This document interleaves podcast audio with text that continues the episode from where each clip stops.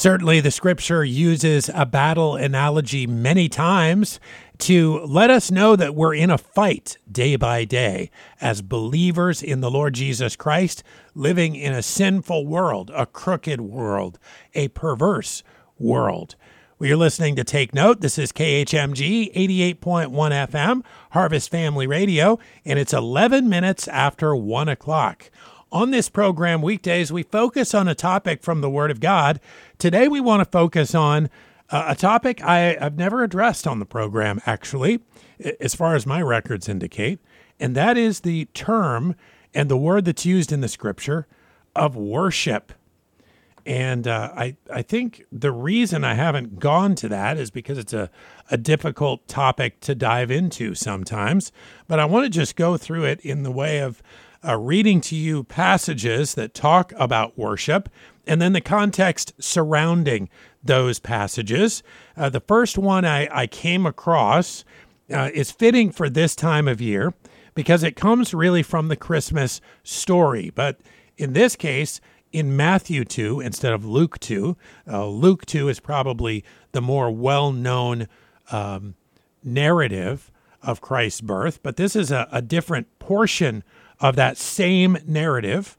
It's in Matthew 2. Let's start in verse 1. It says, Now when Jesus was born in Bethlehem of Judea, in the days of Herod the king, behold, there came wise men from the east to Jerusalem, saying, Where is he that is born King of the Jews?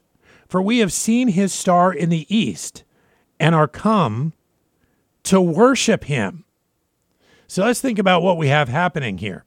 We have people who have obviously heard about the prophecy of the Messiah, the King of the Jews, as they call him here. They have believed that this is indeed a true prophecy. They have seen the star that indicates where he will lay. They followed that star.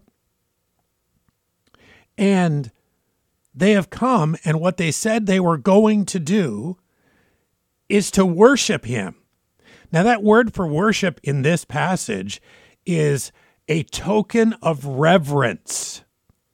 A token of reverence, or in many ways, it describes the position of our body to bow down or to lie down or to position yourself uh, in a way that's below the person you are worshiping. That's a very key piece of terminology because our body position uh, in relationship uh, to another person has meaning to us, doesn't it?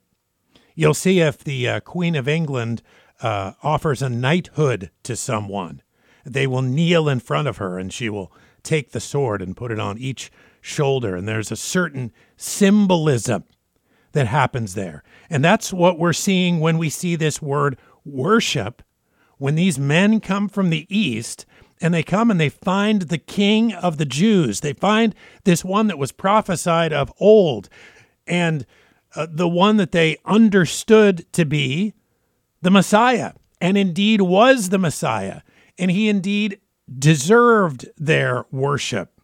And so their display of reverence was a proper display of reverence, and their body position was correct to indicate both who the Savior was and who they were in relationship to Him. So many times when we see the word worship, we see a, a body position and an attitude of the heart one of great reverence. Now, why do you have that reverence? Why does that exist in this narrative? And why should it exist in our lives? Well, because we understand who he is. These wise men understood who the Messiah was, who the King of Kings and the Lord of Lords was. And so, therefore, worship was offered this reverence was offered because they had a clear understanding that it needed to be offered because of who he was. And that's the same position we hold in our lives.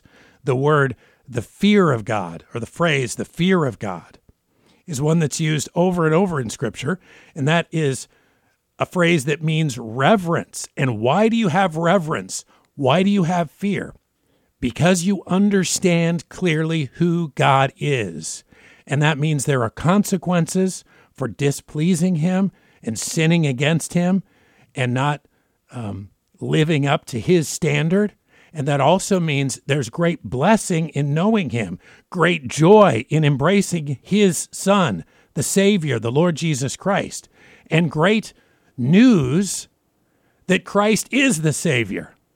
And so there's an understanding of who He is, and therefore there is a worship. Without that understanding, uh, there is very little worship.